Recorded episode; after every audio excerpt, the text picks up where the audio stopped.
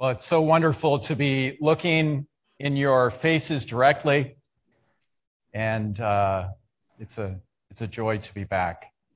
Let's uh, gather our hearts together in prayer.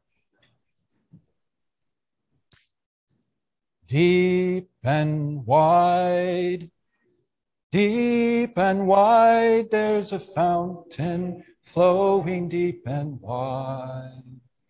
Deep and wide, deep and wide, there's a fountain flowing deep and wide. Dear God, we ask for the help of your Holy Spirit so that we might not only see your river, but connect with it, receive it travel with its flow. For apart from your living water, we can do nothing. We pray this in Christ's name. Amen.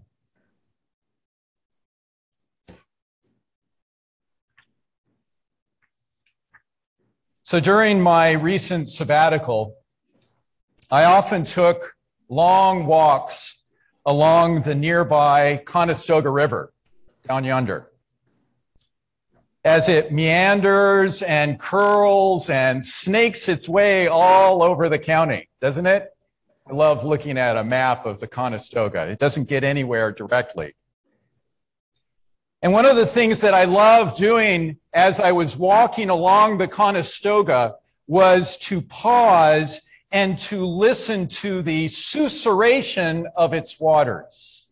Do you know that word? Susurration? It means, it sounds like it means, it means murmuring, whispering, susurration. In leading me beside the susurrating, murmuring waters of the Conestoga, I felt God restoring my soul. Really. I also found myself drawn to passages in the Bible about water, about H2O. And we've just heard three of the wonderful ones in Scripture. And I felt especially drawn to the passage from John 7, where Jesus invites us to connect with God's living water that is flowing beneath and below and through all things. All you who are thirsty, Jesus says, come on and have a drink.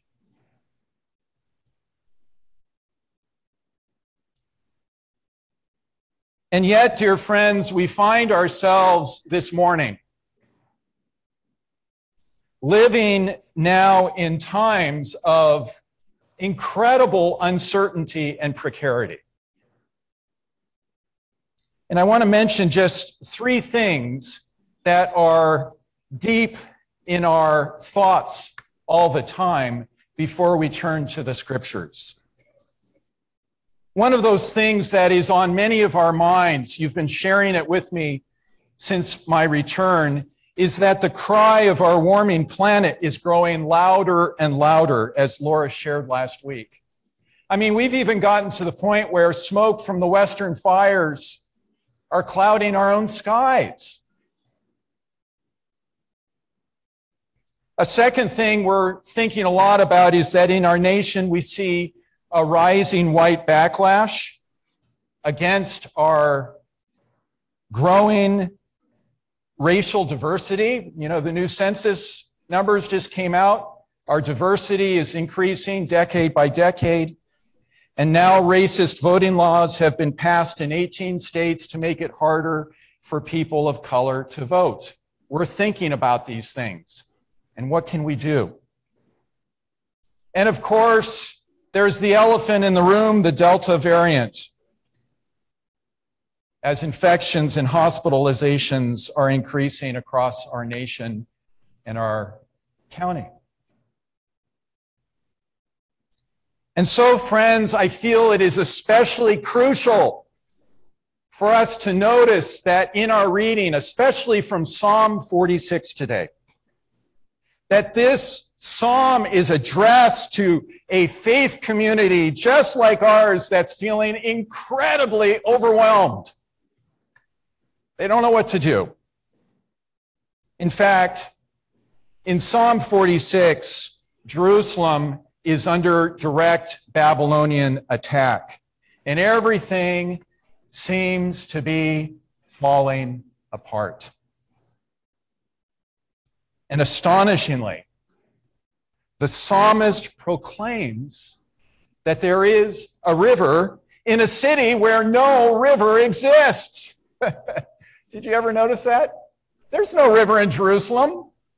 And yet the psalmist says there is a river that makes glad the people of God. The psalmist is assuring God's people that in their time of trouble, in our time of trouble, that God's living water will sustain them and us. God will never leave them to face their perils alone. There is a river. And in Isaiah 43, a river of living water is promised to the people of Israel in the most unlikely and surprising of places. Did you notice that? In the middle of the desert. There is a river. And in John 7, Jesus invites us to source our lives in a deep connection with God. Come to me, he says, all you that are thirsty, all you who are thirsty and needing living water, and I will give you drink. And you, in turn, will then become channels of this living water to others. There is a river. Now, folks, I hope you are seeing the vision that these scriptures help us to see. I mean, is Jesus really just about, is following Jesus in this world really just about always just trying harder to be good and working for God's justice and peace on our own steam? Is it just about a life of grim discipleship and joyless burnout? No, I hope not. If it is, let's all go home. Instead, do you see it? Jesus is inviting us to love with the love that God provides, not on our own steam, from God. He's inviting us to serve with the energy and the vision. We need vision that God provides. We have not been left orphaned in this world. God's living water is flowing even right now beneath and below and underneath all things. Connect with it and channel it to others. So maybe you're, you're sitting there and you're asking, okay, preacher, but how do we connect with this water? How do we dip into it, tap into it? I'm glad you asked. I mean, isn't one of the crucial ways worship regular worship together? I can't tell you how replenished I felt after our first Sunday, my first Sunday back, worshiping with you together, praying together, singing together. My soul was refreshed. And I felt the same way last night after the hymn sing at Clayton and Dottie's. Did anybody else? Our spirits were refreshed.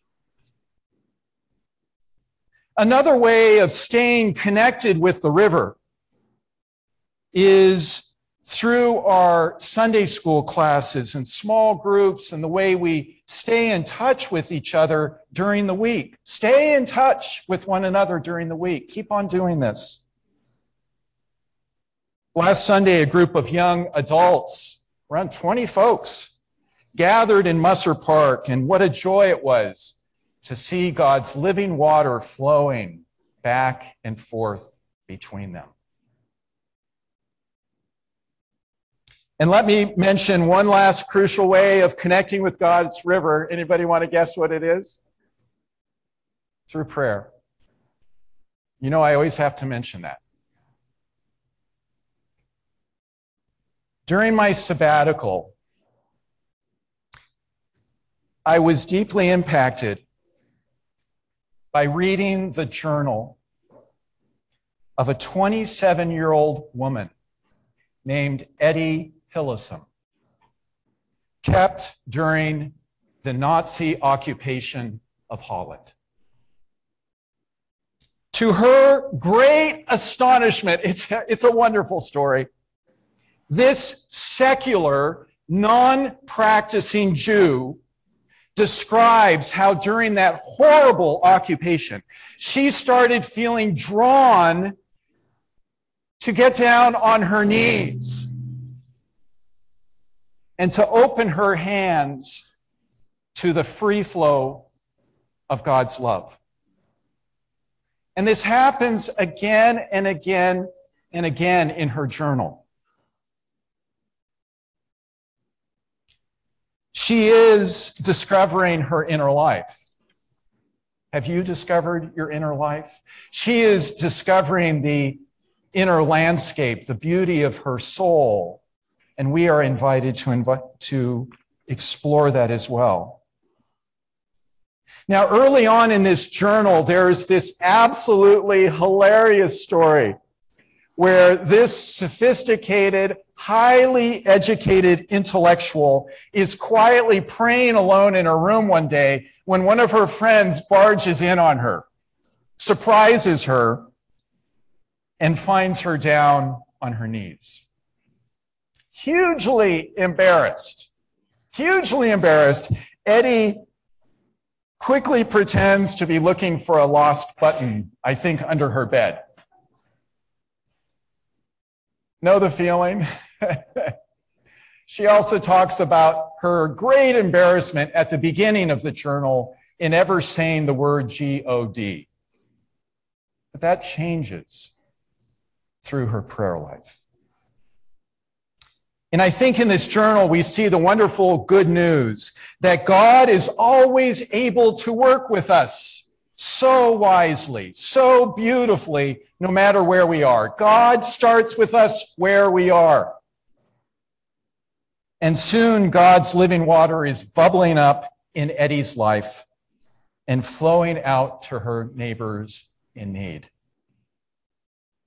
And at Alan Shirk's memorial service this afternoon, listen up. Listen up. Because we're going to be hearing again about how that dear brother began all his days with the same kind of prayerful, quiet receptivity with God. That is what sustained Alan Shirk.